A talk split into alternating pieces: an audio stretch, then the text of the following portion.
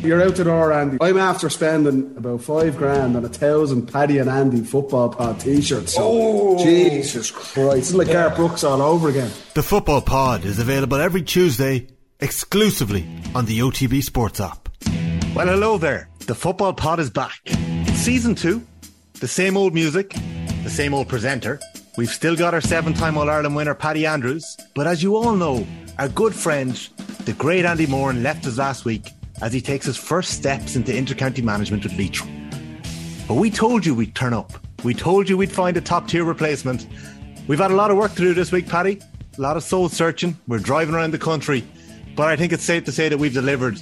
We have replaced our Footballer of the Year with a younger, fresher model who's also a Footballer of the Year, who's also actually, who's actually won an All Ireland medal.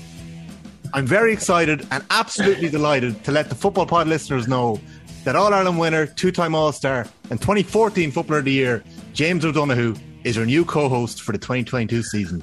James O'Donoghue, you're very whoop, welcome whoop. along. Thank you very much. The Come king is in. dead. Long live the king. this fella's got to be a handful for the year. I can feel it already. Oh, yes. I think it's coming. You're very welcome, James. How's all them in Kerry? Delighted. Ah, very good, very good. Optimistic now for the new season, so looking forward to it and uh, getting stuck in something new. So yeah, Brilliant. delighted. I don't know whether it's the YouTube ring light you've got, but that looks like a tasty tan you've got at the minute. yeah, I had to go. I had to go to the Cayman Islands to get a tan because I knew the Dubs or Paddy would be on the beds. So I said I had to get something, uh, something unnatural, you know both of you were in the Caribbean the last couple of weeks. We were spoke, speaking about Paddy last week. He got a little break after his, his wedding and his, his antics before Christmas. You got a lovely break, Paddy, didn't you? was it San Lucia? I did, yeah, down to the Caribbean. I didn't know my new co-host was only just a shot across on the next island beside me, but uh, all the big dogs head down to the Caribbean in January, you know. And first, you can't beat a bit of January sun. Yeah, the Dubs are used to the Caribbean, and um, in the in the winter sun. Is that where the Kerry boys used to go on their team holidays? Where did you go after 2014, James? We did South Africa, we did Cape Town and Sun City in 2014. It was nice. And we did Thailand. Oh, we did Miami and we did Thailand. And we were actually in we were actually in Phuket um, in 2019. And the the Tyrone boys were there before us. They must have gone. They must have gone after a semi final, maybe, yeah. And what? apparently they they wrecked the place. We were like, we, Team holidays we were the biggest semi final. over Jesus Christ. I think, or else maybe it was there, they were there the year before, but it was they were there before us anyway. And this crowd had an awful idea of footballers and, and Ireland, but obviously we we kept it we kept it okay. But you the boys supposed to be holy show. you redeemed it. Um, that's funny because uh, we we mentioned a couple times last year, but I read Liam Hayes' book. There's my first Meath mention of the year, Paddy. And, it's, only, uh, it's only taking about 90 seconds. But. 90 seconds. But the Meath boys and the Cork boys, everywhere used to, or every team used to go to Lanzarote back in the day. And that was the place they used to go um, for their team holidays. So the Meath boys and the Cork boys will be battering each other in September. And then come January, December, they'd all be on the same beaches together. And they wouldn't talk, they wouldn't mix. So uh, that was the setup back then. You boys never came across each other on a team holiday, did you? Never, no. No, we I know, were... Kilkenny were there when we were on. What? Go on, Paddy. No, go on. Sorry. No, Kilkenny were we were in Thailand. In it's gas. Teams just go in the same the same places. You have to hear. We're not very uh, imaginative when it comes to the holidays. They're all cool places, but uh, we did it. We did a bit of a crossover with the Kilkenny hurlers in Thailand. I'm thinking 15 maybe. They were just coming to the end, um, which is probably for the best because that would have been a hectic couple of days and we arrived over. We used to go. I remember the first couple that we won. We went uh, before Christmas. We used to go um, kind of end of November, start of December, because we'd be playing in a O'Byrne Cup and stuff. And, and Jim was kind of keen for us to, to hit the ground running. And then as we all got a little bit older and we were, we were kind of winning all Ireland's back to back and stuff like that, we said, look, we, will go in January and come back a little bit later, which is nice. So um, no, very funny. We were in South Africa as well one of the years. Um, we were in Miami as well. So there must be just a GAA holiday brochure that's passed around year on year. I see Tyrone were obviously in the States as well last week. So it's a nice time to get away if you can get it. Yeah. It is. You just don't want to come back too late because if you come back too late, especially this year with the season kicking off in, or the, even the All Ireland finals in July, like if you start too late, you're going to lose too much time. You're in trouble straight away. Like I see Tyrone are back fairly late this year. Like I think that they're probably going to be up against it from the start. You know, at least before when the All Ireland final was on the third weekend in September, you had an awful lot of time and big breaks between every game if you had to kind of change something. But this year there doesn't seem to be any any scope for for messing around. So the boys, I think, are back a bit late. They put themselves up against it. That, that's funny you say that, Jimmy, because that was actually you're right. We, we would have done a lot of our pre-season stuff in, in April and May. The National League finishes, we'd go back to our clubs for, for three or four weeks, and then like May would be our real heavy season to get get a month's training done before the championship. Yeah. Whereas that's not going to be the case for anyone this year. It's it's no. in a way it's for players. It's great because I hated those training blocks. Yeah. Um, and this season it's going to be games, games, games. You've got nine nine or ten weeks of the National League if you get through to the, to the, to the finals, starting obviously this, this weekend, mm. which is class. I don't know about you, James, but, but I love the National League. I'd said it before. I think a lot of players do that. That every weekend they're playing games, uh, traveling around the country, in different atmospheres and things like that. And then you're kicking straight into the championship this year. Yes, so um, interesting. We, we touched on it last week with our our ex colleague Andrew. um, on Tyrone coming back late, that exact point, and, and they were beaten, well beaten in their first game in the McKenna Cup. Um, they're up against Monaghan this weekend, who are obviously on a bit of a roll, uh, winning the McKenna Cup at, at the weekend. So it'll be interesting to see how the All Ireland champions are going over the first couple of weeks of the National League because say they're, they're not going to have a lot of training done. Yeah, yeah, and they've lost a few bodies, like haven't they? Oh yeah, like Tiernan McCann is a, is a big fella to lose. Like you think, unbelievable. Going back the last couple of years, he's been one of the best wing backs probably in the country, and for him to just put the hand up and walk away, it, it rocks the squad. I think when a fella walks away, it rocks. It rocks people when you see a fellow walk away, and it's easy then for the second fella to go. Once one or two go, the third fella is not far away. You know, but it's always the first two that go, kind of the hard ones. But, but if, if, you take, he came on in that Ulster semi final last year against Donegal, kicked three points. Mm-hmm. was kind of in and out of the team, having been the main like I say, a mainstay of that Tyrone team over the last kind of seven or eight years. What age is he, Tommy? You, you put it in the WhatsApp he's, there. He's 30. He's 30, Paddy. But uh, yeah, was, was, was he at 30 or finished? But you two boys, there, there we go. He only looks 25. He's all right. Yeah, he's doing something with that hair. Is that a wig he's got or something? But no way your hair is that jet black when you're 30. No chance. I think we'll um, I think we'll come back to the Tyrone boys a little later, lads. I think we'll have a look at some of the, the brilliant games that we've got coming up. Um, the interesting thing about Tyrone and those lads walking away, Paddy, which we'll come to later, is how important depth was to your Dublin team over that amazing yeah. run that you had. And when you were looking at the Tyrone team this year in their panel, they got such value out of their bench. And you were thinking next year, the likes of McShane, Canavan, Ronan O'Neill, Mark Bradley, Tiernan McCann, they all have a lot to prove. And if a team is going to try and defend their All Ireland title, that's so important. Not even to mention the likes of Michael Cassidy or Hugh Matt, Pat McGeary. Um, look, massive, massive losses. But we'll, we, will come back to that we later. Just on that point, uh, not just Tyrone, we touched it all throughout the championship last year.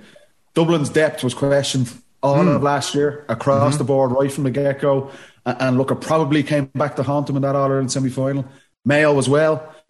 Yeah. The, the, loss of Cillian O'Connor, everyone was waiting for when is this going to really hurt them? And, and they, they got to the All Ireland final against all the odds.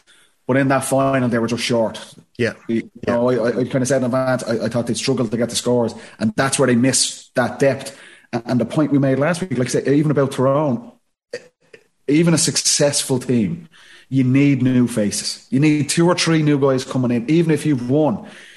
It needs to be freshened up to keep guys on their toes. You can see how I've been in dressing rooms and it can get stale so quickly. You can be doing all the right things, but that energy, a new face, a new coach, anything like that, that's what I'm sure Tyrone would have been hoping over this start start of the season. But that depth of squad, particularly as James has said, the way the games are going to come come thick and fast. There's going to be injuries. There's going to be suspensions. There's going to be guys losing form.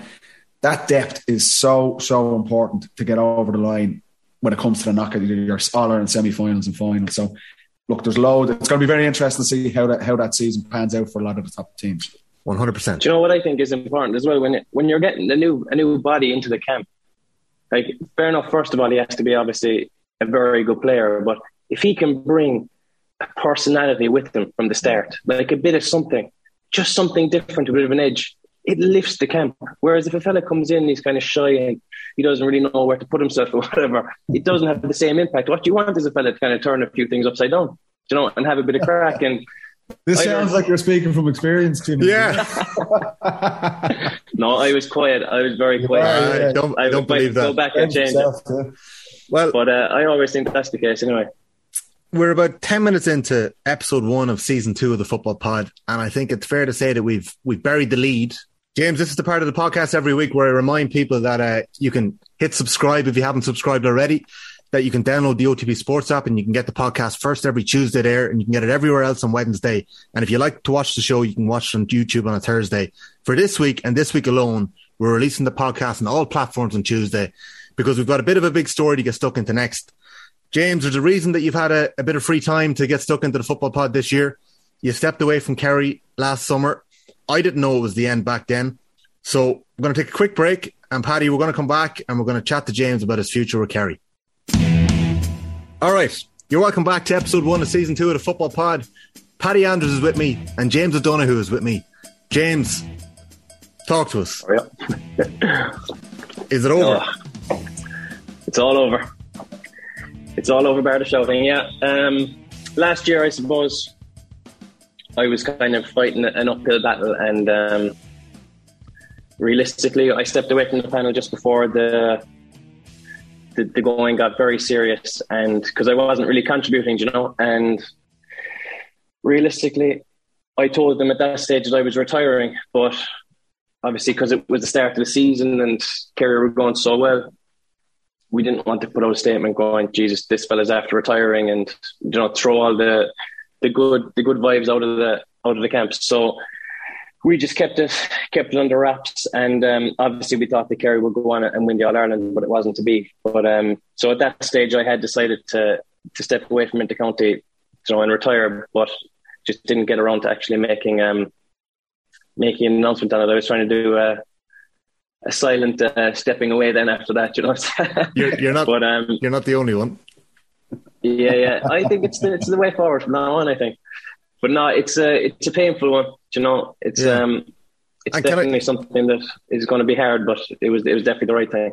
There were, there was definitely a feeling there back in July, James, when you stepped away, because I think we've all felt in the last two years that you've had such a tough time with injuries that we haven't seen you really like for about two years.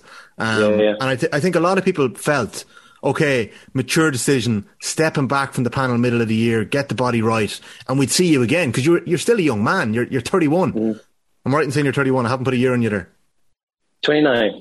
31. Yeah, I'm 31. But but um yeah, I suppose there was that in the back of my head, but that would have been fine if I'd had a good couple of years maybe coming into it. But literally, I haven't played or played well in a good long spell. And it comes to a stage then where you're, even if you do, right, you, you go away and you might get injured and come back and make the panel or make a team. Like your casting costing maybe a bit of potential coming through in your place. You know, if you're not 100%, you're stopping someone else from coming through and maybe making their mark. So, like, I had that bit of guilt in my head as well that I was thinking, like, every time I got injured and came back, I seemed to kind of make the panel or make the team. But, you know, there was a bit chipping away at me going, you can't keep doing this. Like, you have to, you have to either get right or just, or get out. And um, I hadn't put together matches in a row in so long that I, was like, geez, I can't even remember the last run of football I've had. So when I made that decision, all I wanted to do was go back to the Legion, play games, you know, play well, start enjoying the game. I know that sounds so like cliche, but it's such a thing when you're injured for so long that you you kind of forget the crack of it, and you want to kind of you want to feel a bit wanted by some team anyway. You know, if you're not going to be making it with your county, so it wasn't the hardest decision in the world, but it definitely a painful one. Definitely painful one. And did it feel like you retired back in July, or did it only really kick in in the last couple of weeks? No, it kicked in straight away because you know I thought the Kerry were going to go and win the All Ireland, but as I've kind of said to people since, I think it would have been harder to be knocking around, kind of not contributing, and the boys win, than to take a step back and watch the boys win as a supporter if you're not going to contribute anyway. Do, do you know what I mean? There, kind of um, I just didn't think that if I wasn't going to contribute, leave someone else in there and um, and stake their claim instead. Yeah. Paddy, does does that echo I, any I, any ah, mind of the exact same thing in, in 2020 on that point. Um, myself and Cian O'Sullivan, we were we were on our last legs, the pair of us, and um, this was the season that the, the All Ireland final was the week before Christmas. So it was a long year. Like you kind of started out the year. Um, Dessie had obviously come in, and um, when it gets to that stage of the season, James, you know, the squad is kind of the team is, is, is picked at that point of the season. You know that you're pretty set in your first fifteen. There might be one or two places up for grabs in the squad and things like that. But I remember coming the last two or three weeks of my career, we played Cavan in the All Ireland semi final and Croke Park, and, and we bet them pretty comfortably. And I wasn't in the squad, and, and Cian was the same; he was injured. Uh, Rory O'Carroll was another guy.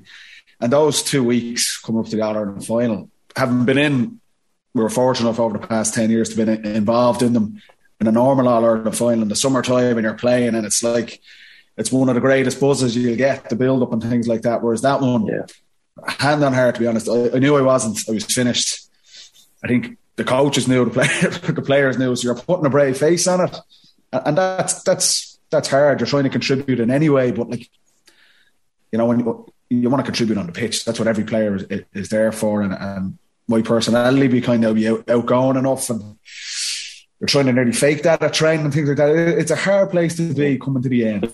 but you know, and everyone else knows. And, and yeah. oh, when you won the All Ireland, they go, well, the lads did. I, I did feck all in that last one. So that point you were talking about there, James, where uh, th- that is, I agree with you. You're nearly better off being being out of it. Um, because it's, it's it's a heavy burden, I have to say, coming to the end of any career. And we were fortunate, both of us, obviously, that, that, that we got to achieve kind of really successful moments in our career. But look, I think when you put your, your heart and soul in, into it, which obviously, if you play at that level, if you got to that level, you have finishing up is it's hard when, when the writing's on the wall. You know, that's it, it's a tough place to be mentally and that's I the exact same experience uh, coming to the end. It's guys. I think a lot of players do, but there's very few that get a, a kind of ride off into the sunset type scenario. Uh, that's just the way sport is, I suppose. You know.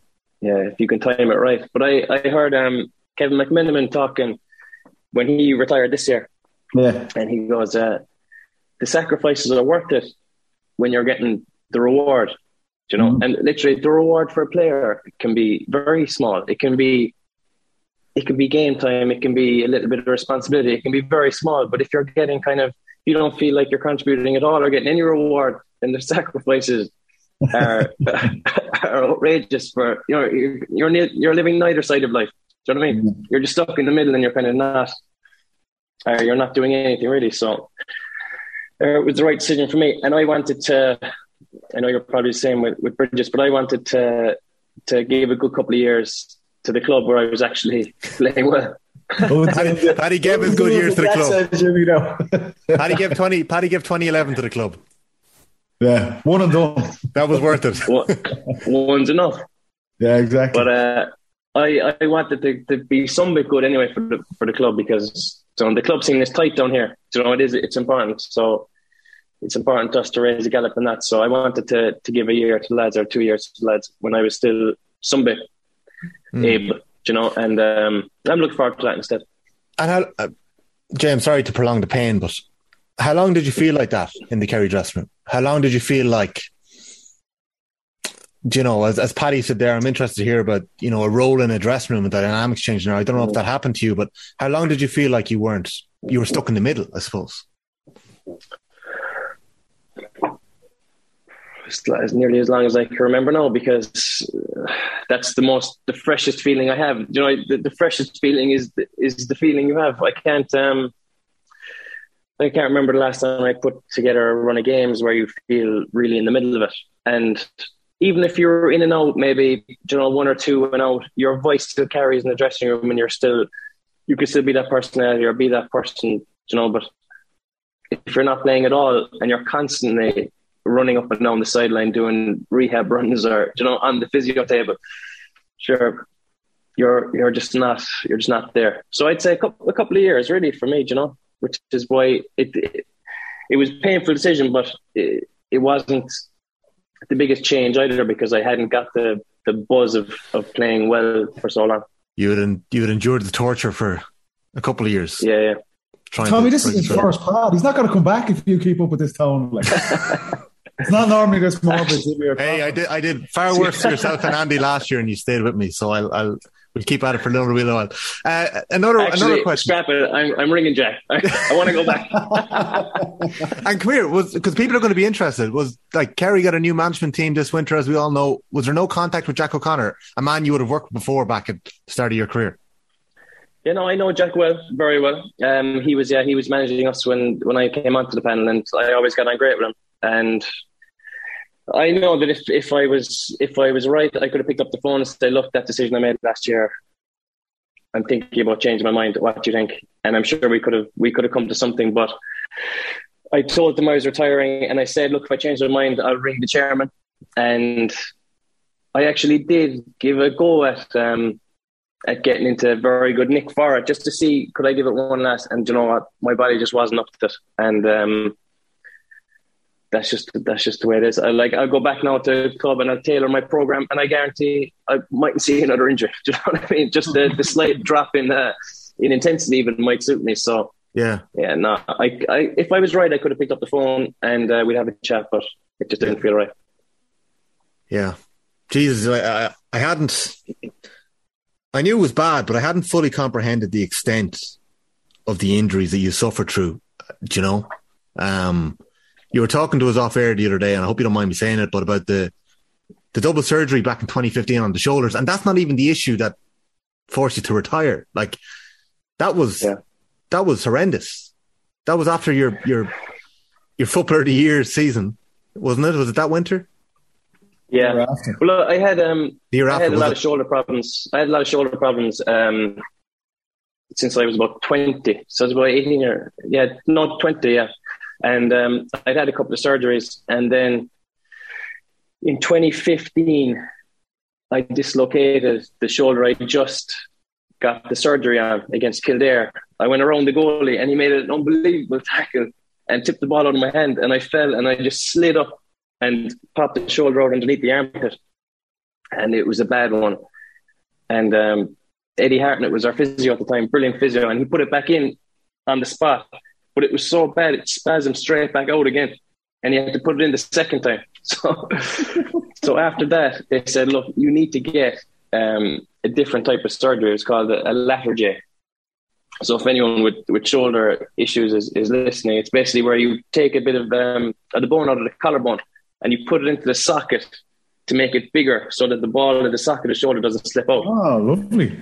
So, um, I got that on on both shoulders now two weeks apart. And uh, how does that work? It was it was way heavier than I thought it was going to be. Like because I done I done I had five surgeries altogether, so I had three done at that stage, and these were my last two then. And those three were lighter than these two Latarjet operations are called. So I was literally just with two slings, just sitting watching TV or lying on lying on my back, and it just did me it did me no favors. Like so that was just a, a tough, tough spell. God. Like everyone has their everyone yeah. has their thing. Like everyone has an ankle or a shoulder or a hip. You know, everyone has their thing. But I think I just made the wrong call there of getting the two surgeries within a couple of weeks. But it was all it was greedy because I wanted to be back. I should have just taken a year out or you know taken my time or that never happens, though, doesn't it, that, James? No, no, no. You're chasing. You're chasing. No like, you're, what, like, it's yeah. like the physios sit down any injury with any player my entire career. It's uh, how long am I out for? Eight weeks, and you're like, okay, I'll be back at six. And they're like, no, no, no, eight weeks, and it's like, whatever the timeline is, you're shaving time off that because you want to be back as soon as possible because it's it's a it's a finite career that you're getting, and particularly I think the older you get, the more reckless you probably become because you know you're coming to the end. It's like whatever I need to do, get me out in that pitch, uh, and that's not best practice, obviously. And and it, with hindsight, it's great. You can look back and say, "Geez, I shouldn't have done that." But every single player does it. Every single player, no matter what, uh, whatever the time frame is. Well, I'm, I'm cutting that in half if I can because I want to be back for the first round of the championship. There's always a game coming There's always a game that you need to be back for. Um, it's the culture, though. It's the culture, I suppose, in any anyone with a competitive nature in any sport, really. It's. I think it's funny what James is saying there. Chasing, you are always chasing, especially at the top level of intercounty football. You're chasing. Um, yeah. But if you can just if you can just take a step back and look at the bigger picture for a couple of minutes, and you say, right, I'd way rather take my time, come back ready and strong and fit and whatever, then come back shy of that, not be as good, and put yourself put yourself under pressure in everything else, confidence wise and everything. Then, you know, it's uh, the bigger picture. If you if you take it into account, there was people telling me to wait, and I was like, nah, nah, nah. You know, I'll keep going, but stupid. But everyone's in the same boat, and even with, with young fellas now, I'd be saying to them, just take the time. You know, take the time because there's no point in rushing. There's nothing to gain from it. Didn't Keane come out and say that? Like, was it last season? Roy Keane was coming out to say that uh, he used to be giving out about players who wouldn't play, yeah. calling themselves. And yeah, then yeah. with hindsight, he goes, maybe I should have done that. Yeah, no, he regrets it. Yeah, yeah. yeah. yeah. So again, hindsight, it's it's great. We're all yeah. experts. Then. Now, in fairness, Roy did mind himself on a couple of uh, um, going on international duty a few times. So, although I'm I'm a Roy, I'm in the Roy corner. So better hope he doesn't listen to the football. Probably. I hope he does. um, yeah. So, well, James, what was the? I have I've always had this memory. This is the and it's it's not the 2013 goal. It's not the goal against Dublin that I want to talk about in a minute. But I happen to be sitting in an incredible angle for your goal in Croke Park against Galway. I was like right behind the corner where you burned the Galway defender and you buried it into the back of the net. What year was that? Was that was that fifteen? Was that seventeen? 14, 14. That was fourteen. The year we won it, yeah. You know, it, okay, your footballer of the year in 2014. Is that the year you played your best football of all your career? Did you ever get back to that level? I'd say I got back there in 15. Um, yeah, I got back there in 15 and um, felt great. Did a load of work on my body, just not my shoulders at that stage. And probably just after the All Ireland, I, I felt very good. Um, and we had a great winter then with the club, and I felt my best at that stage probably. Um, but realistically, everyone probably has one or two of their peak years, and that was probably that was probably mine. Like you know, this it was good. Thank God we won it at that stage because if we didn't, you know, I'd be sour now. But the boys took over after that, so no arguments. we're gonna we're gonna talk a little bit about the breakout year you had um, back in 2010 and and and coming into it. When did you first start to feel comfortable in the Kerry team? Do you remember that? I kind of want to leave the. This has got into a very dark and, and deep, and I know it is a sad time when you've retired from playing intercounty football, but Jesus, you you lit up the championships for a couple of summers. I don't know if you know it, but on off the ball back, I was working on off the ball back in 2014. We refused to call you James O'Donoghue. You were known as James O'Donoghue because you broke out at the same time as James Rodriguez. Well, I suppose you're you're already an all star by that stage, but yeah, it was that summer, that summer of uh, yeah, there was a bit of magic going on all year long. When, when did you feel comfortable in a Kerry jersey, or did you always feel it when you got into the team? No, I'd say well, I suppose when I came into the Kerry team, realistically, it was the end of one of the best teams ever. You know, you had you had Donnchadh, Galvin, Declan, Gooch, Donaghy, and Darren. then you probably had Darren and Larry. there for a year or two, wasn't he? Yeah. So like you, you had seven or eight fellas there. So realistically, when I went in to start, I wasn't within, uh, you know, uh, anywhere close to the team or even playing. So I suppose I had a nice kind of building period of doing nothing. Do you know that like then you start getting uncomfortable with doing nothing. Do you know, so like realistically, you start having you start planning your your future a bit. Whereas if you're kind of thrown in, you might have that that phase of being uncomfortable. But I think that my uncomfortable phase was not being involved at all. Okay. Do you know what I mean? And is that what? Did, that... You, did you ever have that kind of that period? I, I think I would say for ninety percent of players, that's the, the pathway, and the, the, way we would have would have done with Dublin, with Jim would bring the guys in exactly like that. Con O'Callaghan, Brian Howard, and these guys would come in, and there's probably eighteen months where they're training away, they're in the environment, Um, nothing said to them like that you're not going to play or any of this type of thing, but it's just there's a learning curve and you've got to build your body up to that level. There's, and then there's 10% of guys who come in and they play straight away and they're just freaks. They, these are David Clifford, Jack McCaffrey, Ciarán Kilkenny, guys that just come in off the bat and straight away they're going from 18, 19 years of age. They're starting in the first championship 15. The majority of normal people go, go, through that phase yeah. where there's kind of 18 months or so. You learn the environment. Like you say, you're talking about personality. There's that as well. You kind of get comfortable the way things are done around here because going from a, an underage team into a senior camera, particularly in Dublin or Kerry, like it's it's high level stuff. Like like like the analysis, the the, the strength, the conditioning, yeah. the, just the, the, culture around the place is is not something with all the, the, best intentions you will have been exposed to in your underage career or even in your college or club career. So there is that bedding in period. And you're right, James. It's you do that for kind of maybe a year or eighteen months, and then you're going right. Well, I, I, I want to start playing now. I'm ready to play, and that's when you, you kind of have confidence in yourself and your ability. You start kind of annoying the manager then going right like what's the story here? And that's that's that's what we I would have seen a lot with, with our players coming through.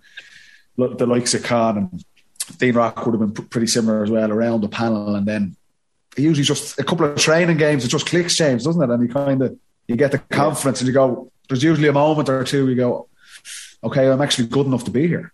I, I belong here and then then the sky's the limit it's up to you to, to push it on again you know yeah, especially like as an inside forward, if you can get a relationship with an experienced fella in the forward line, then they mm. might see, you know, this he could slip in there and do something. Whereas, you know, if you do, if you don't have that relationship or you don't have that trust from the other players, you're probably going to be be up against it. But who did you develop your first relationship with inside in the Kerry full forward line? Who did you target? Who did you say I'm gonna I'm gonna make a connection with him?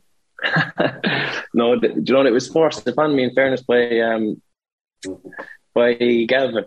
He like he you know, we didn't have a relationship really playing because we didn't play that much together. But even in training, he'd be so he'd be so vocal and so intense about what you should do when he has the ball that he made you do the right thing. It was unreal. It was just something that I'd never come across before. And he'd he'd manage us with the school, so I kind of knew the way he worked. But like the way he could get you to do the right thing, even if you were just about nearly going to do the wrong thing, but he through his mentality, he just he switched it. It was just is this talking? Is it talking on the field, or is it is it eyes, or what is it? Yeah, eyes, facial expression, body language, no bit of everything. You know, he, he just nah, he was brilliant at fairness. But I, I remember when I went in, um, we do A forwards against B backs and B forwards against A backs. Probably most people do. It. And I'd be marking Tom Sullivan or Marc Ó Sé in their pump at night at 18, 19 or whatever. And you would not get a kick of the ball, like, a kick of it. And it really did. It it was an eye opener as to level you have to get to, or even like to learn little cheat ways of getting the ball because you're not going to beat them for pace, and you're not going to beat them for strength. So you know you kind of learn learn like that way. But what were you doing? So it was uh, pulling and dragging. I, I, remember, Jimmy, the first time I was brought in, Pillar was still the coach with Dublin. So I, I maybe Debbie under Pillar in 2008. the kid coming in. And like that, like we're playing uh, training games out in St. David's in our Artane where Dublin used to train and uh, got a ball in a training game. Like so you don't get many of them. I was playing at the backs at this stage, so it was a complete shambles. I was coming, coming out of the fence with the ball. And it's just kind of, I'll just take a solo here and look up and, and see where I'm going. And uh, Ciarán Whelan came over and tackled me. And I swear to God, lads, it was like the gloves were bigger than my head. Like, and it, it's not even that close yeah. to him. I can get away here. And it's like, go, go, gadget arms come out, and this giant glove just wraps me up. And I, he, I'd say he punched me about four times, tackled me, closed fist. There was no subtlety in this tackle. And he obviously got the ball back off. You know, kind of some, someone please blow the whistle, give me a free or something like. And I was just left in a heap on the ground, and Whelan's gone off, kicks a score or something, and and that was a moment for me where it was like, like exactly what you're saying, like trying to mark Marc Ó Sé when you're a teenager. Like Jesus Christ, and that was I was like, oh my god, like this is this is a different sport nearly to what you're playing in your minor and your schools football and stuff like that. So, How long did it take you to flip that, Paddy? When were you the one doing that to a young? I was I never did that in tackles ever at any stage of my career. Um, no, I got thirteen. That's That was- when is no, that that physically? 08. Is that physically now? You're Uh, physically, but also like, man, I, I went to DCU, which was great because it was a big football culture in DCU, and, and, and you kind of got working on gym programs and stuff like that. But I think what James is saying is like there's a mental thing as well where you kind of you have confidence then and go right. I'm ready. I'm ready to be here, and you don't panic on the ball. You take your time, and yeah, you, you, I think it's just you get to the level, you realize yourself that I'm at this level to play. And for me, that was probably 13 was my one of my best years. And Jim had come in and I like played with Jim underage, um, under 21 and stuff. And uh, he just said to me, I'd had a like Gilroy had kind of binned me. Had obviously the year in 2011 won the All Ireland. Came back. I didn't play much at 12. And Jim just came in and goes, right. I think you're good enough to play. I'll give you a go, and that was it. That, that was about as much as Jim was going to say to you. It wasn't. Uh, it wasn't bigging you up any more than that. He goes, "I'm going to give you games at the start Mm. of the season, and uh, go and do it. And if you don't, fair enough. Don't, don't come, Yeah. don't come annoying me. Like, and, and that was it. And you just get like you get a run in the team, and you start kicking a couple of scores. You played Cork in a league game, first league game in Croker, and I got man of the match, and it was that was it. I was like, Jesus, okay, I can actually do this because despite all the outward going confidence and things like that you might have, there's there, I think there's question marks in your head. You can be your own, you can be your own worst enemy at times, doubting yourself hmm. for younger players, and you need that moment where it, where it clicks and it happens, and then you go right, I'm ready to rock here now, and that's it. That was five years later for me from from Wheelo punching the head off me in a training match. When when you're playing those A or B games, James, I, I presume that's that's probably 09 or so. Is it? It's probably ten. Then you get your chance in the O'Byrne Cup. Ten. Yeah, I was And- not, I wasn't in a nine. Okay. Um, So it was ten when you first 10. came in. So you got you got your run in the 10, O'Byrne yeah. Cup. You're in kind of McGrath training. Cup. The McGrath, McGrath Cup. Cup. Respect Cup. that McGrath Cup. Very, very, Very, very important to get our provincial names right in the in the preseason competition. Very apologies to all the Munster people in there. I should have got the McGrath Cup right. That's my Meath bias once more. It won't happen again until next week in the pod. Okay, so ten, you're breaking in. You get your shot in the McGrath Cup, couple of games, kick a couple of scores, and you can sign then to the A versus B game for the rest of that year. Like it's, I'm looking here, the great Terrace Talk website, Wishy Fogarty's resource has your career stats in a in a snapshot here. From 2010 to 2019, 40 championship appearances, 11 100 in championship you scored. Like we were speaking about how difficult it is to score goals in championship football before. 11 goals in championship football is some going. Paddy, how many goals did you score in championship? I wasn't interested in goals. They weren't for me. I was too busy running away from goal, creating space for someone else. Jesus, eleven goals is nice now. I'm happy with that. Nah, there's It- a few penalties in there now. In 11. Couple can against back- us. We can come back to the penalties again. In 11, played three, three's a sub, scored two points. So you're getting your first kind of taste of it, of the game then. I'd say you're starting to get impatient Yeah. then around 2012. You play six, you're starting most of them, two as a sub. You scored 111. Donegal beat Kerry that year. They go on and win the All Ireland. 2013 rolls around. And this is kind of when people started to take notice of James Donoghue. Um, you know, you start against Tipperary in the first game, you score 1 3. Up against Waterford, you kick two points. Munster final then against Cork, you kick, you kick three. And then we're into the All Ireland semi final against Kerry. Dublin. Against Dublin. Kerry against Dublin. Apologies. Jeez. You So- so, the beer at the weekend, were you? Paddy, you know this happens a bit. You know this happens a bit. James, you're gonna have to bear with me. That's 2013, all right. you are you're you're a rookie in 2013 still. You you've less than 10 championship games, 10 championship starts under your belt by that stage. Are you walking into Croke Park that day thinking, I'm gonna shoot the lights out here, that I'm gonna hit two three? No. Are you Jesus, no. buzzing? Two, three, jeez. Two three. It was an Well, epic. um, Dublin obviously win it, but it was an epic that game. One of the great All Ireland semi finals. Yeah, it was a great game. That was my first taste of of Croke Park, Croke Park. Like, uh, as in it rocking underneath your feet. It's just the greatest thing in the world. Like, there's nothing that can come or that can prepare you for that. There's no quarterfinal, no Munster final. The Munster final is good, in fairness, but like realistically, it's nothing like Croke Park against Dublin, as everyone knows. But um, in that, in that, I'm such a pity case. But in that Munster final, I, I tore my hamstring in grade two, Okay. with about with about 20 minutes to go, but I stayed on and realistically made it worse. So I was out. I was out for the quarterfinal, and I just came back then for the for the semi. If if we played better in the quarterfinal, realistically, I probably wouldn't have been on for the semi final. Um, but we only played all right against Cavan, so they they put me back in. And um, the only thing I can remember about that game is that Eamon Fitzmaurice comes up to me and Johnny Buckley before the game, and he said, "Right, one of you is taking a penalty. Figure it out between yourselves." And Right, good preparation. it was almost it was almost the first minute to say no. it was like, no, I want It was good and, uh, penalty. I mean, Into the hill. Into the hill. into the yeah. But I yeah, but it, do you know what that small thing kind of um I was thinking about that. I didn't think about anything else. Even Just before the penalty. game, I was like, we get a penalty, I'm taking the bloody thing. but I, uh, it settled me a bit for some reason. And then it's just nervous energy. So I was just running around and managed to get a ball off off Donaghy and So so the once you get your first score, you're up and running. What, what came first? The penalty or the the goal from the Gooch pass? Goal, I think, was it? Gooch, yeah, Gooch gave an Yeah. unbelievable pass, like the quarterback pass, took the step Yeah. back and then pinged the outside or the inside of the boot to Donaghy. Did you see that? Went, or went like that.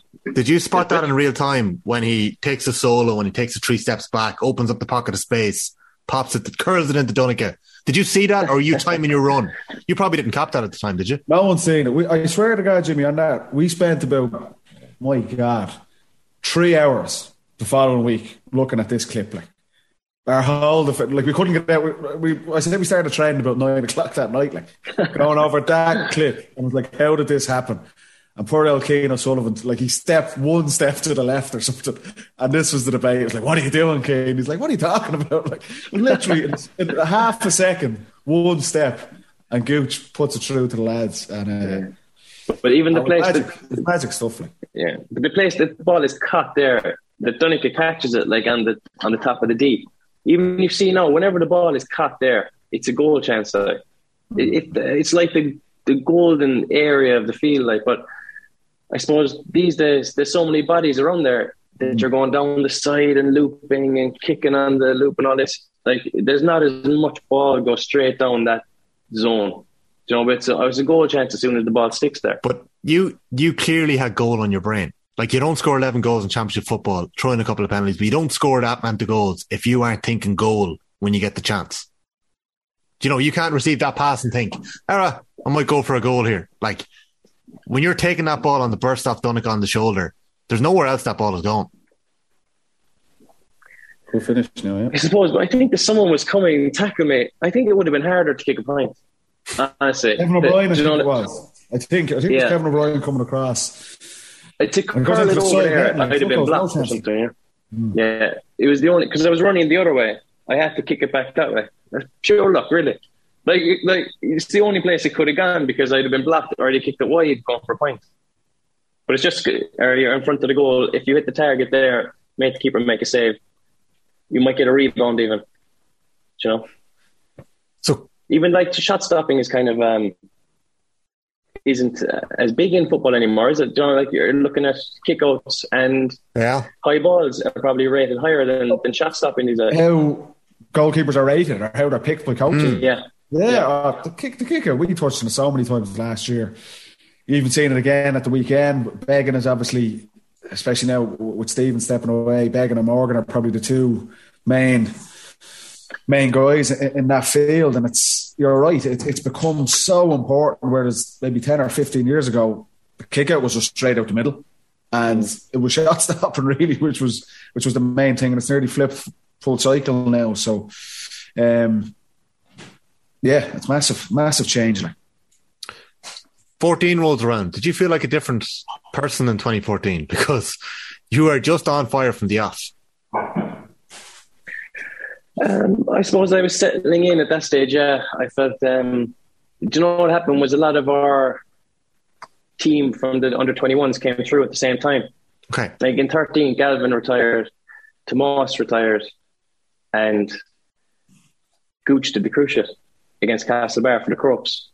And there was a bit of a, a kind of a, you know, this is this is for real now. We have to actually do it. Or do it. You know, that team had to come through and do something. So I suppose we did take on a bit more responsibility, but just because it was kind of forced upon us, and it, you know, it just kind of worked out in the end, really. But I suppose, yeah, once you have that run of the team and you settle, your personality kind of grows into it and things, and you're you're a lot more comfortable, definitely.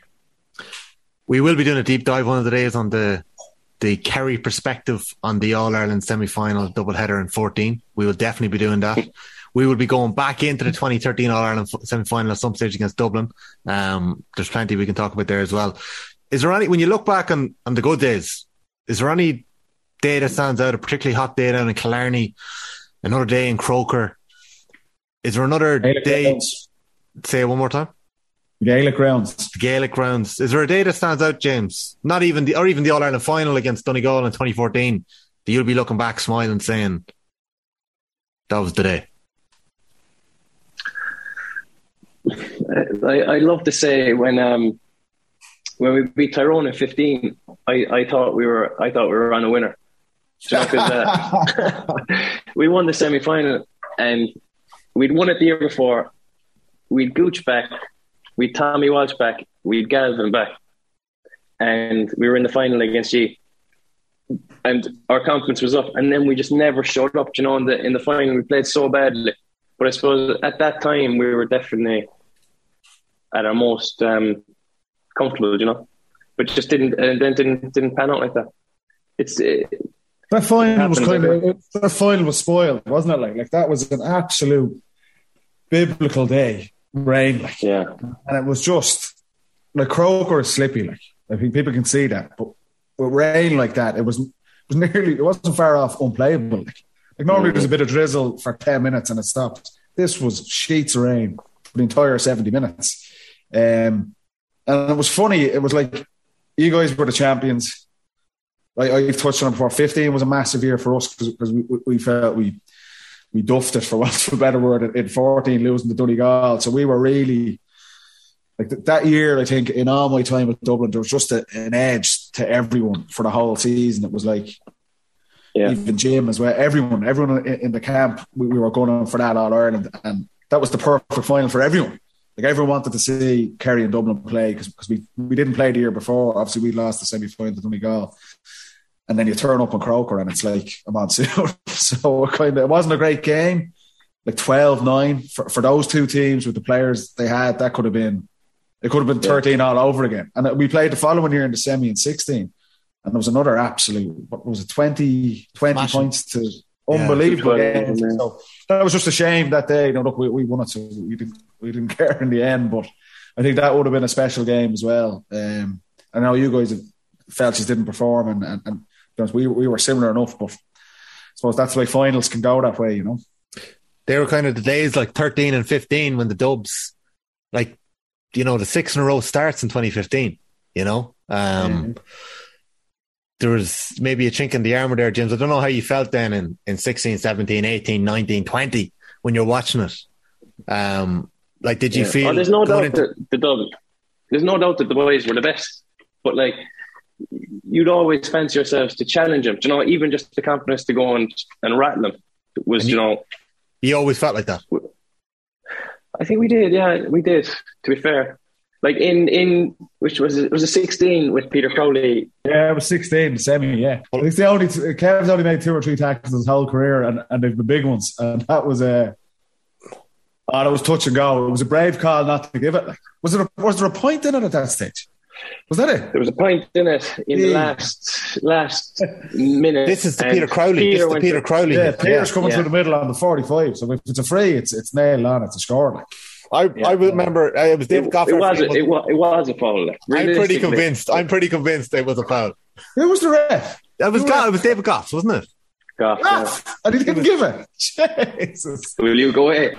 Gough, oh, uh, man. I would go Jeez. Yeah, he, he was running through the middle. I'd say he was top of the D, and we just brought on Sheehan. It was a 14 yard free for Sheehan. Like, it, it, he didn't miss them. And uh, in fairness, it was a savage hit, but it was just front on. And he went up then and kicked the point. I, I, scores. Dermot scores that point off the left. Outrageous. Is that that score? I'm not sure. No, it was one of them anyway. If it wasn't that one, it was the next one. Yeah. That was another one. That was an incredible. That kind of game gets overlooked from 13, but that was That was a savage game. Oh. I remember we, we pressed your kick out and uh, we had a bit of luck. four, four, and four. Yeah, yeah, yeah. Cluxton went short, didn't he? And Hmm. Gainey gave it to Darren for a goal, yeah. Yeah. And then it's game on then. You know, once you have we, um, were kind of, we were in front, if, I- if I recall, and then just before you do, what was it, five minutes before half time, you go, right, four, four, four. Yeah. It's, it's a ballsy call, it's brave. And they, they did it in 19 as well, and we knew you were going to do it. And uh, That's- for McCaffrey's goal. That sorry to go back. That was the Connolly point. I I've seen that Connolly point on loop a hundred times. The one in sixteen. Yeah, I never realized the context of it. 74th minute takes it off Mannion, opens up on the left. It's one of the most ridiculous scores. I don't think I kicked the ball Mm. that far on my left foot. Never mind, kick it over the bar from there. Like. That's what, that was him, like, just It was outrageous. I think that day he had like, I think he had like 15 shots to the post or something. Something outrageous. Honestly, if you check the stats, he just was on it.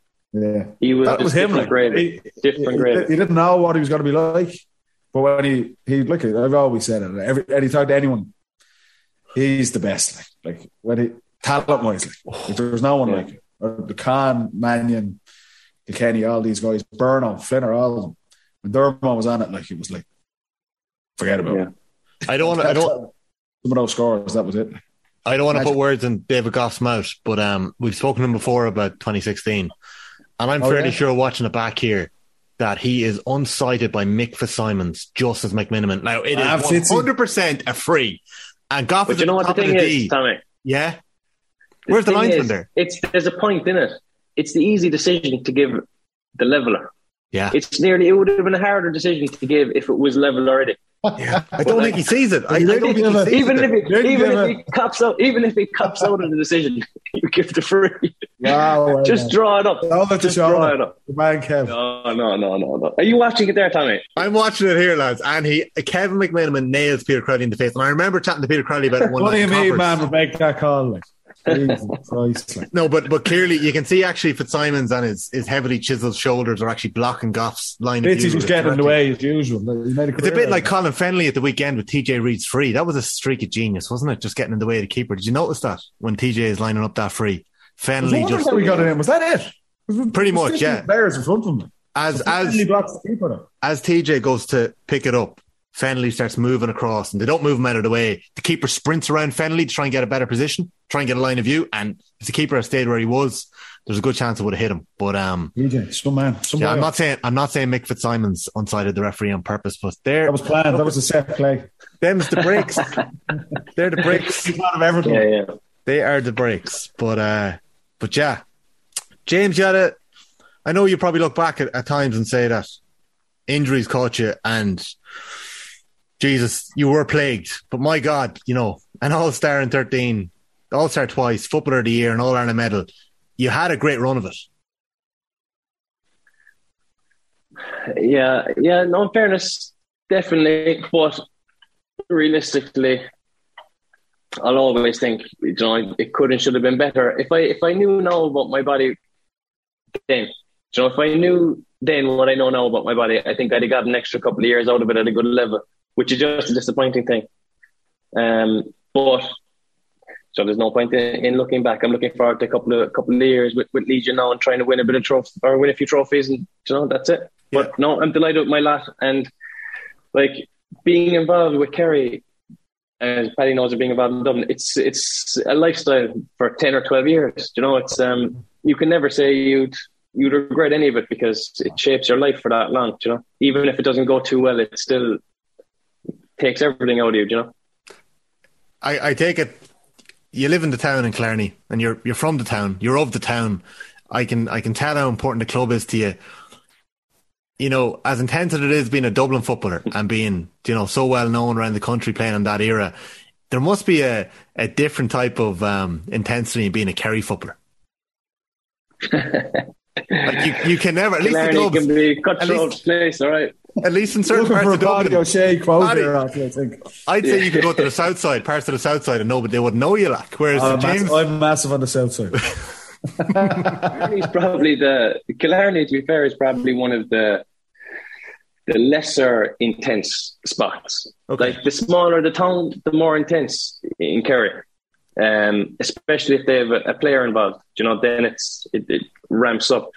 But um, or come the summer, th- there's nothing, nothing else on fellas' minds. Only the All Ireland. Like it's it, it's unbelievable to be involved in. To be fair, um, but when it doesn't go your way, it's a long way back.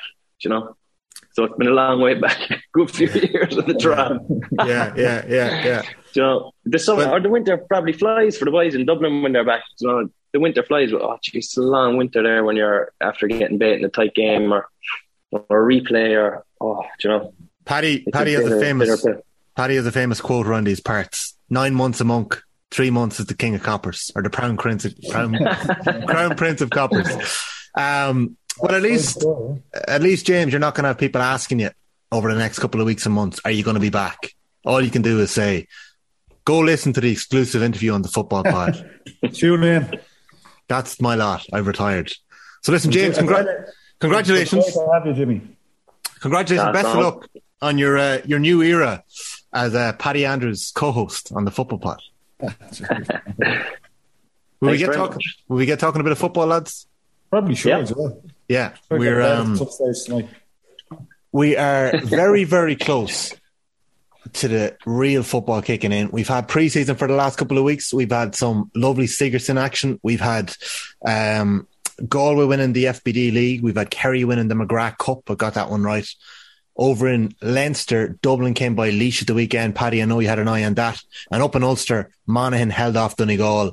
Probably a poor enough affair, but there, there have been some good games. And in Ulster over the last couple of weeks, um, some exciting games. Monaghan beating Armagh in a penalty shootout and uh, Tyrone getting hammered by Cavan. So, you know, the, the appetite has been whetted over the last couple of weeks. I'd love to know, James, as one of your first tasks as a host on the football pod, what team Yeah. you're looking forward to seeing over the next couple of weeks. I have a couple, but Okay. I will. No, I'll nail it down. First of all, I think Division Two is very tight this year, and I think that if you if you break the the whole thing down into your top four, you got your Dublin, Mayo, Tyrone, Kerry. There's probably six or eight teams under that that are going to give it Mm. you know, that could have a great year. And Derry, for me, are the ones that could seriously rattle Ulster. Because if you think back to their season last year, they got beat by Donegal by Very a tight. point, Ah, by a McCurdy wonder point. hmm Donegal get beat by Tyrone, and Tyrone go on and, and win it. So the, the Derry boys are kind of thinking, are we that far off this year? Do you know? And they're up in Division Two. Their first two fixtures are winnable. They've down yeah. at home, they have Offaly, and then they have Cork at home. I think Yeah. if they could win two, if they could win the first two, they're four points. They could be getting promoted to Division One, and they're going into the Ulster Championship with their gander up. Mm-hmm. And I think that they're a coming team, and they're like they're going to be hard to beat. Definitely in Ulster this year. I fancy them to have a good year. Good answer, Paddy, isn't it? Yeah, a- a- and like we, we like they, they were not a Division Three team. No. They they were above that level last, year, and you could see that. But like we said, and touching on it with Andy previously, and it's the same from, from our time as playing. There's always two or three, two or three teams who get momentum through the National League, and, and, and who's that going to be this year? And you look at Derry last year; they were so. It was one of the best games of the championship. Their game against Donegal and Ballybofey, mm and then they don't Derry- get Derry don't get the shot off in the last minute. They have the ball for two or three minutes and don't get the shot off. They were very close. They butchered a few goal chances too that day. They, they, they had opportunities to win that game, um, and agree with James saying like Donegal. If Murphy doesn't get sent off against Tyrone, could that swing in it? It's a completely different story in the season, but Yeah. Derry will, will be very interesting to see. Uh, uh, and you're looking at the top teams hasn't changed in the last decade. It's been Dublin and Kerry and Mayo.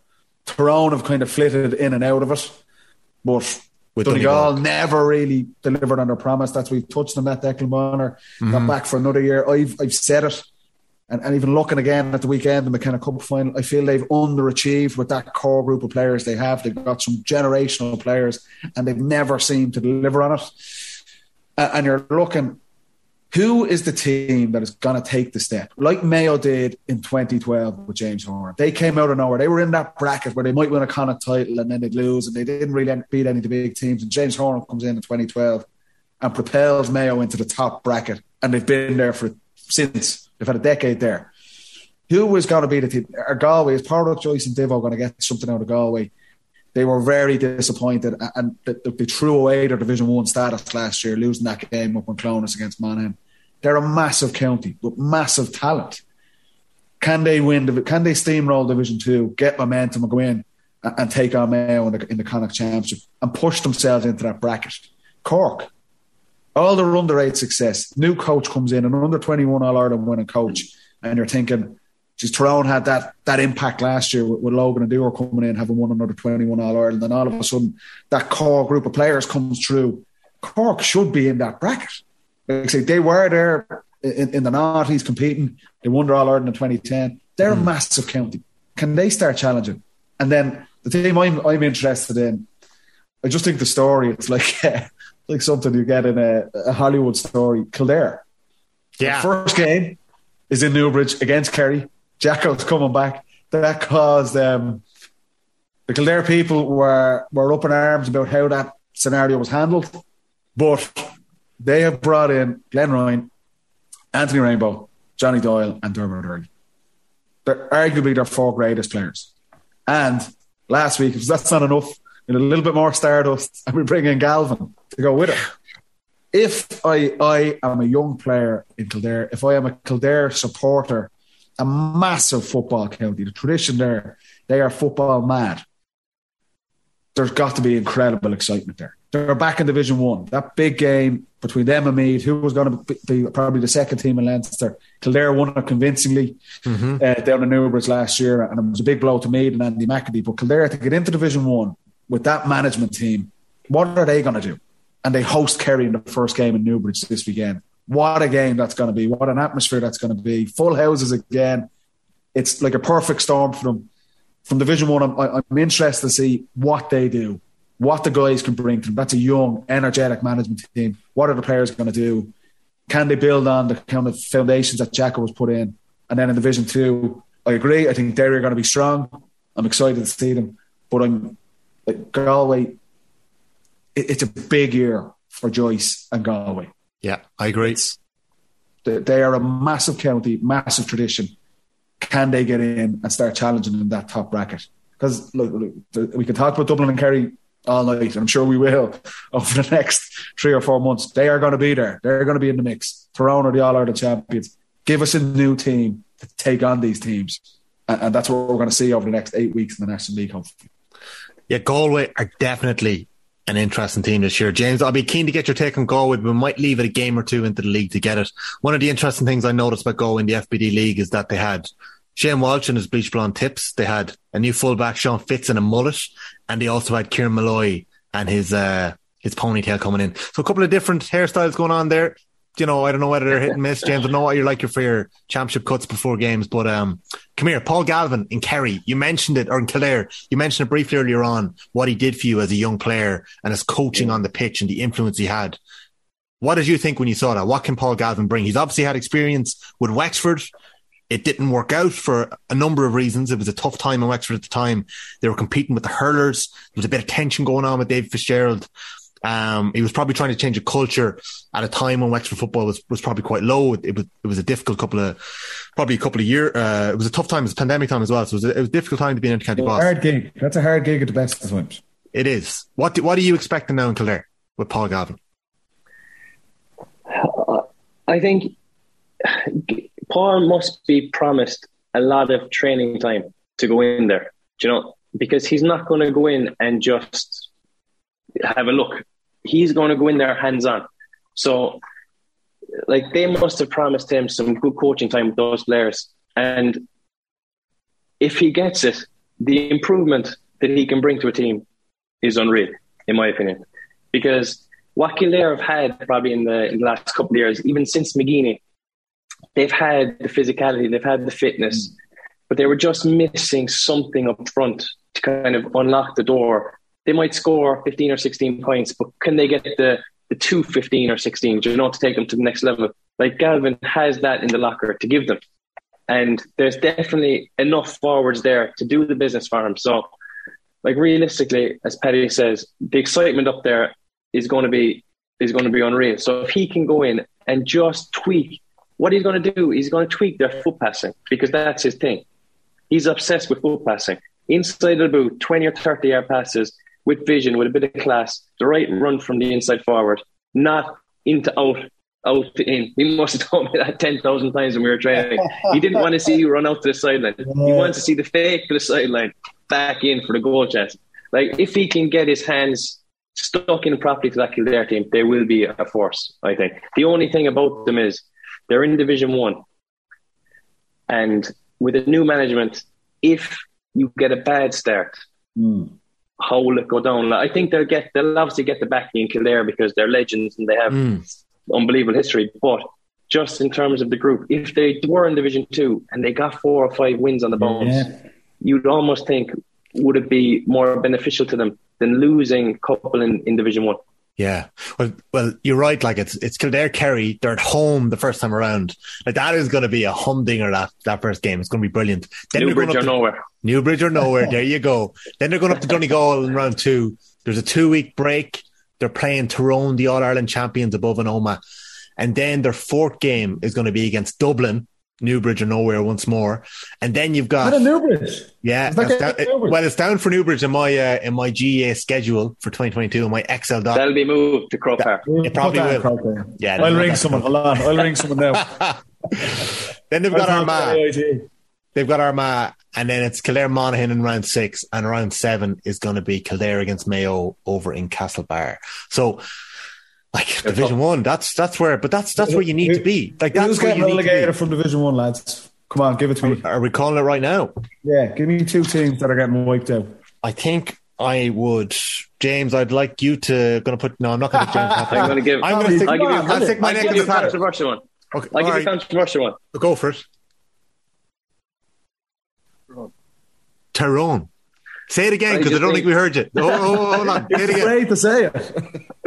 I think Tyrone will be under pressure because of the way the season falls this year. Hold on. Under You pressure know, and I or think that relegated? last year, No, but this is relegation we're talking about here. No messing.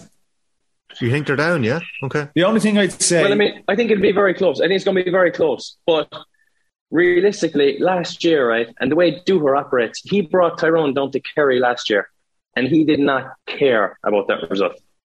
Yeah. He could have literally thrown out anyone. They came down, and they came down on the Friday. They went training. I think the game was on the Saturday. They trained again on the Saturday, and they went playing the match on Saturday.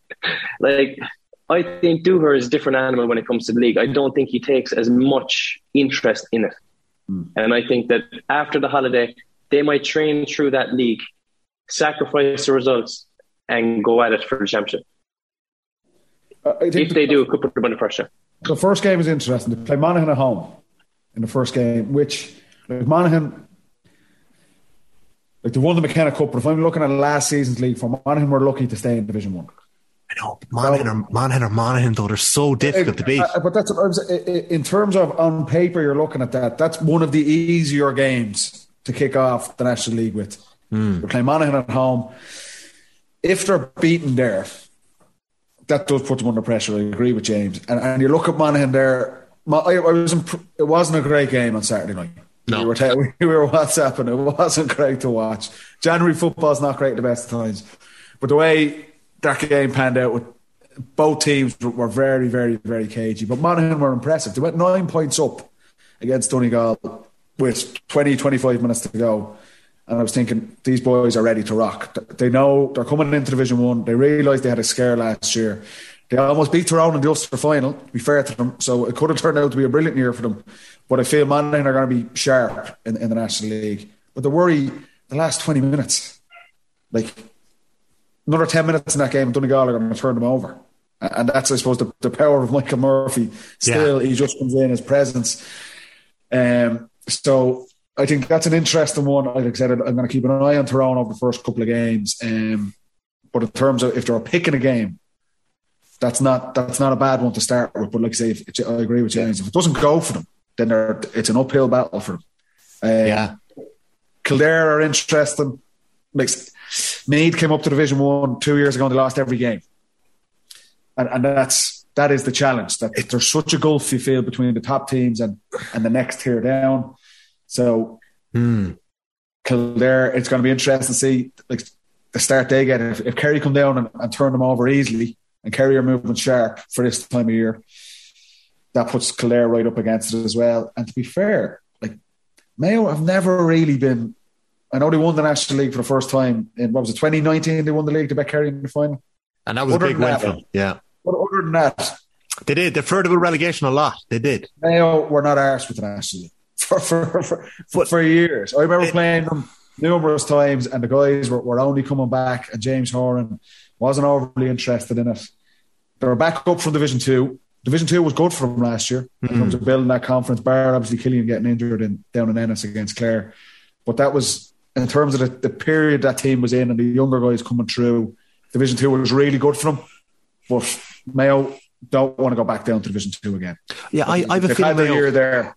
They, they, they, I expect them to be a bit more focused in the National Yeah, League. I agree. I think we're going to see a decent showing from Mayo in this league campaign because we've got the back to back All Ireland finals, but some of those players are still quite. You can still say they're quite inexperienced, even though they got the back to back All Ireland finals. There's quite a young group of players there. There's been a massive turnover. Kieran O'Connor is going to get some game time in the league, which will be great to Yeah. see. Jason awesome. Doherty's going to be back. They've had the great win last week of uh, obviously the Lotto, and then obviously Oisín Mullin staying as well. So do you know, like they're going to be very interesting too. I think in Division Two, yeah, you're right, Derry, Offaly, going to be great to see what Tomás Ó Sé and John Maughan get to do with those young lads in twenties and getting a look at them. Um, you've got Clare, Clare and Offaly in the first game is going to be a great game. Go with Meath in Pearse Stadium. There's Common Cork and the Hyde.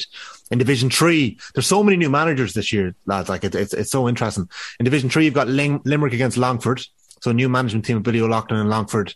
You've got Fermanagh, Kieran Donnelly uh, as as a first time inter-county boss up against Antrim and McGinley. It'll be interesting to see Paddy how McGinley and his charges get on again. You've got Mickey Harte's Louth up against Laois and Billy Sheehan um, taking over Laois who had a decent O'Byrne Cup campaign after their opening loss to Wexford.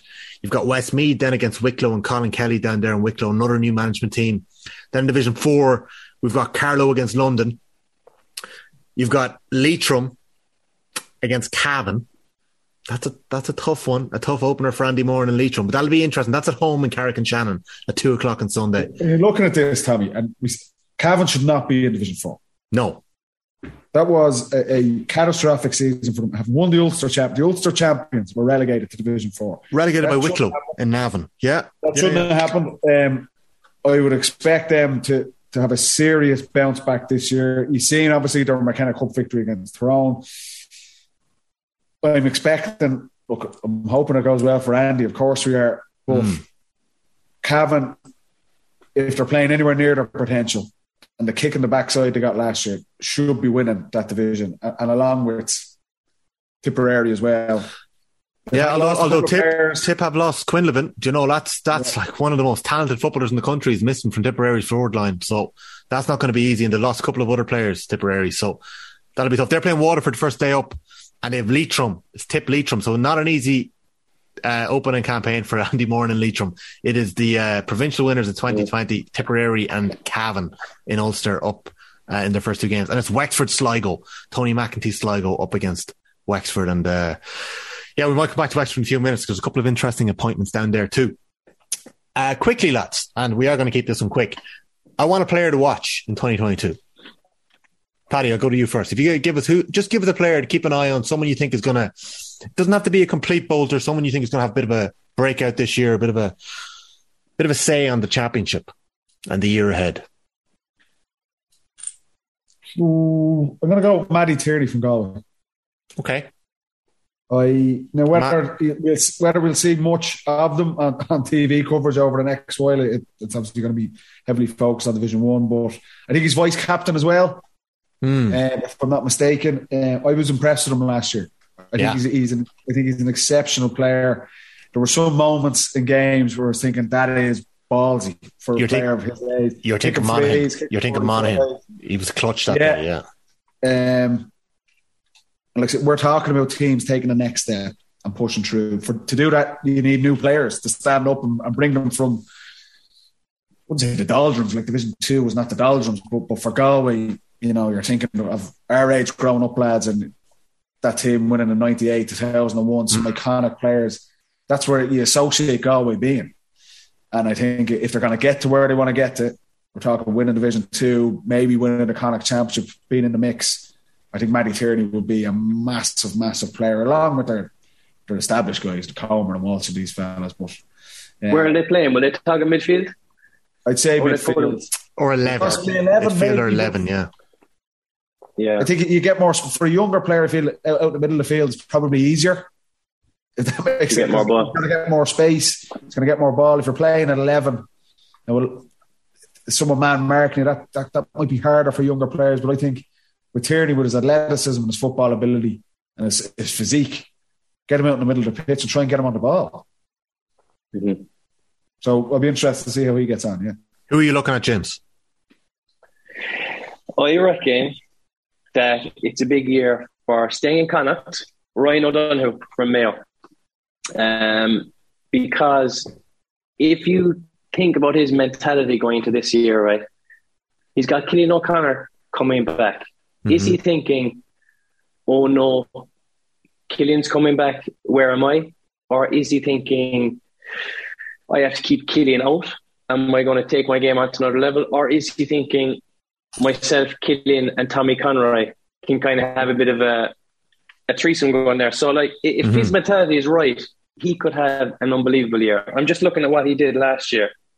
Mm. Like in the All Ireland final, he got eight points. Seven of them were frees, but to kick eight points is still good going. Oh, he was on it. You know? Yeah, yeah. He had a big yeah. battle with Hampsey. He had a big battle with Hampsey yeah. in the final. Yeah. No, he uh, missed he missed the penalty, and that could rock a fella. But realistically, we're hoping his mentality is on it. He got five points against Dublin in the semi final. He got one three in the Connacht final. And if you think about a young fella coming through, he's 23. He got those three games in Croke Park. He got the Connacht final in Croke Park last year. Yeah. I think every single game in Croke Park is Massive. unbelievable for development. Yeah. So he has taken the weight on his shoulders in those three big games in Croke Park. Fair enough, he lost one of them in the final, but he still showed big personality to, to play well in those games. I think that if he can have his mentality right, he can be a great player this year. Well, if you look, he, he, had a massive year with the club as well. yes. I know they fell short. I know they fell short in the end, but he was kind of he was the main man dragging that his club to the, to the county final as well. I, you know what? He's more than I, I yeah, like, he's more than a he's more than a, a, just a footballer as well. He's an unbelievable yeah. tackler. Mm. Like, he's, yeah. Like, yeah. I, I, I, I like his mentality, and we touched on it last year. You're looking at him; he's a little but he's a background in boxing, doesn't he? And a background in soccer as well. You know? going around the pitch, tackling guys. If you have that in your locker as a forward, that nearly gets you into the game. Even if, like say, your, your shooting might be a bit off, or you might be doing the obvious stuff, but that gets you into a game. Mm. And, and I, like you're looking at Mayo, I would have always said we would have felt it in our games against them when we played and, and, and that great rivalry that, that, it was hard for Mayo to rack up the biggest scores. It always felt for them to get 118 or, or 215 or 216. It was a massive task for them to get that on the, on the biggest stage. And ultimately, that, that's why they fell short in the games. It was never, it wasn't their backs' fault, enough. their backs did a fair decent job of, of shackling teams. That was my worry for them last year with Cillian getting injured. I know I said it against Dublin in the semi final. Like, I didn't think they'd have the scoring power, and Dublin kind of collapsed in that second half. And, and Mayo ended up winning it with, I think, 15 or 16 points. Mm-hmm. But in the All Ireland final, the, the the old challenge, the old demons came back to me that the Tyrone just kept them at arm's length. They weren't going to outscore that Tyrone team. Whereas now you look, the, the development in Conroy and, and Ryan O'Donoghue last year, and you bring Cillian back in, that is that is a serious, serious full forward line. It was always kind of Andy and Andy and Cillian. There was the two lads. Now you've got three guys there. If Doherty yeah. comes back, it's a big ask, injuries and stuff like that. But you've those three in a full forward line. But even if you're getting That's game time for anyone, for any team, I think as well though, Paddy. I think, and Andy would have said it quite a bit last year too. Tommy Conroy, he, he was crying out for Conroy to be a bit deeper at times as well. And when the game opened up against Dublin in that third quarter and laid on, Conroy driving from deep. Like we saw how Yeah, big, how much he beefed up last year. That'd suit him to play a bit deeper as well if the two lads were inside. James, I just wonder when you look at Ryan O'Donoghue and you look at him winning an All Star last year and he took on so much responsibility.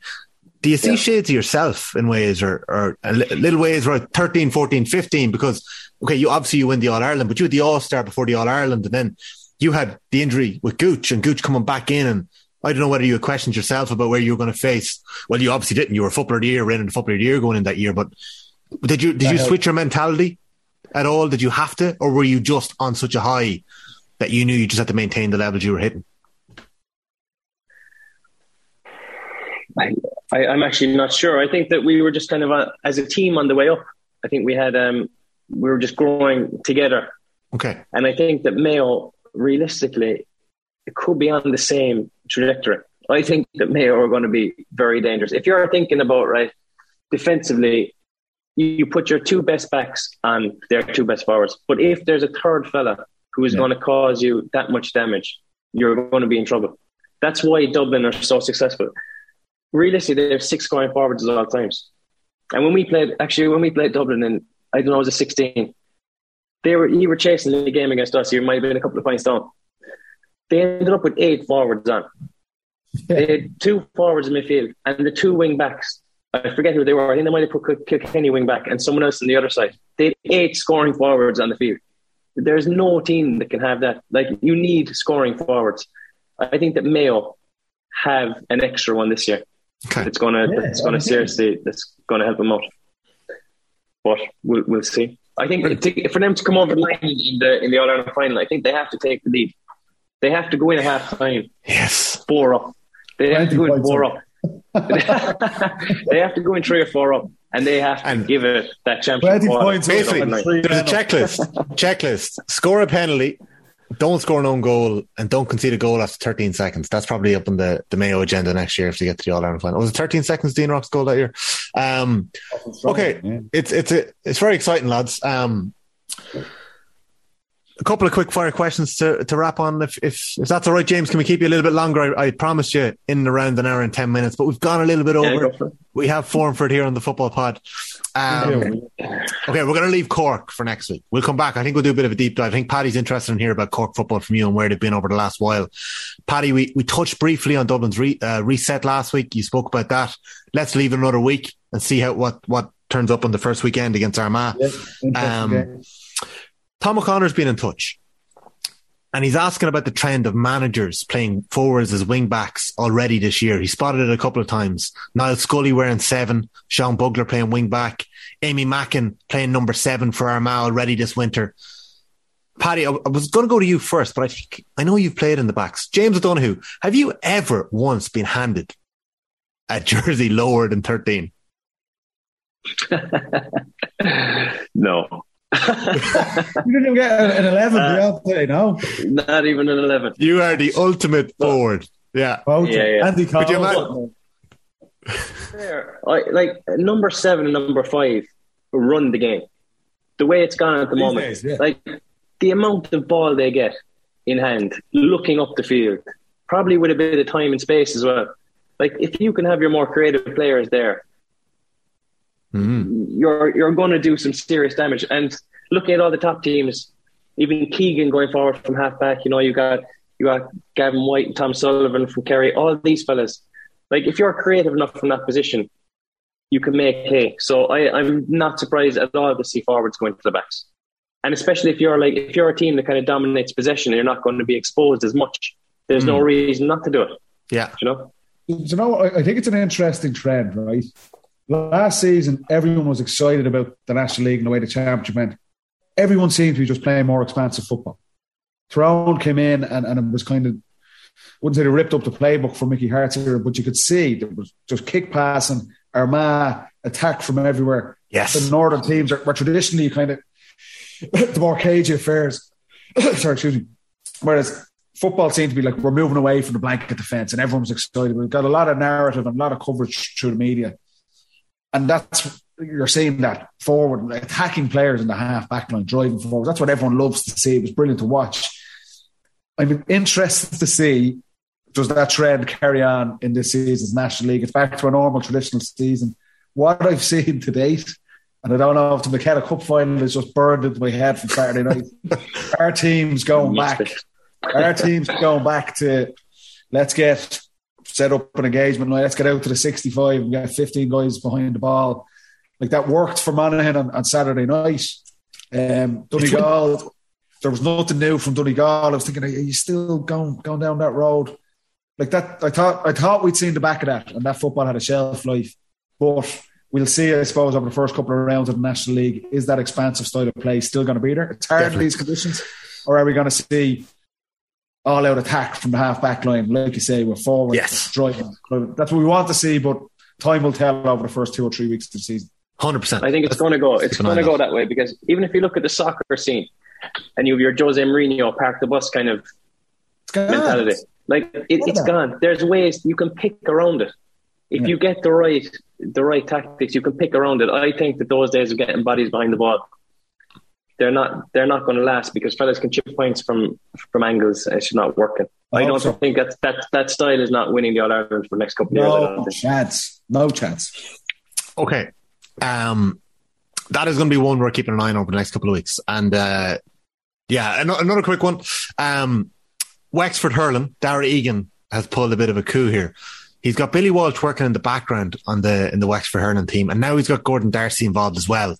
That's very interesting. But what I would like to know is, Paddy, I don't know how many backroom members have been involved in your time in Dublin. I'm sure there's been quite a few, but I would like the two of you to pick out someone from your time playing intercounty football and tell us about a character or one of your favorite backroom team members that you would have had. It can be a kit man, it can be a nutritionist. What are you looking for here now, Tommy? Are you looking for like a brilliant coach in the background or a more a character, like a personality? I think personality is what we're looking for. We can okay. come back to the brilliant, you know, the, the brilliant uh, coaches again, or and these people can be brilliant coaches and characters. It can be whatever way you want it to be. I know I'm throwing it at you on the on the hop here, but there must be somebody who stands out. I'd say one of the most important roles of the team, and we a good friend of the pod, Barry Solan, came on last year.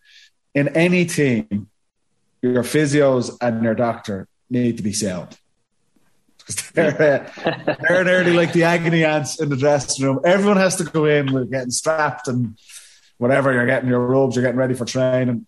There's usually two physios there, and there's 20 lads there. That's where the crack happens. Like so, you need you need sound lads and a bit and a bit of energy there, and they're guys you can have a bit of a laugh with. Cause, yes, because when it comes to the coach, coach is coach. You're very formal. It's like you're any conversations you're there. You're usually like talking about tactics or you're trying to get a game. So so they're harder and selectors are the same. Maybe a bit more laid back, but I think medical teams are usually they play a massive role in the, in the environment. Uh, and two guys I'd say from my time. One, a guy called John Courtney, uh, the Colonel as he's known. You might see him on Twitter the odd time. Yeah, he's doing he's doing hundred days of walking or something like that. Yeah, the minute he actually he's getting the mileage up. Uh, he's actually a Cork man, living in Kildare, and he was with the Dubs. He was in, in the army He's a big background in football, John. He big background. Oh, massively so, massively mm. so. Yeah, very, very.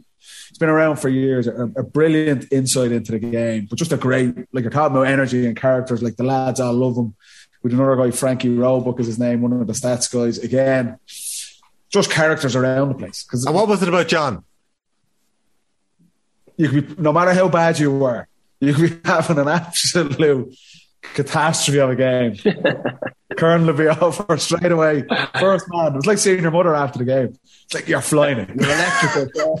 and would he be watching it? Would he would he know you were terrible? He was, he's watching it. And like he knows the game, so he knows this fella's talking about was Arsenal. I was useless. But just that was his personality, his energy. Yes. And no matter what, you'd go away from that conversation for a minute or whatever, and you'd be yeah. going, it was actually all right out there.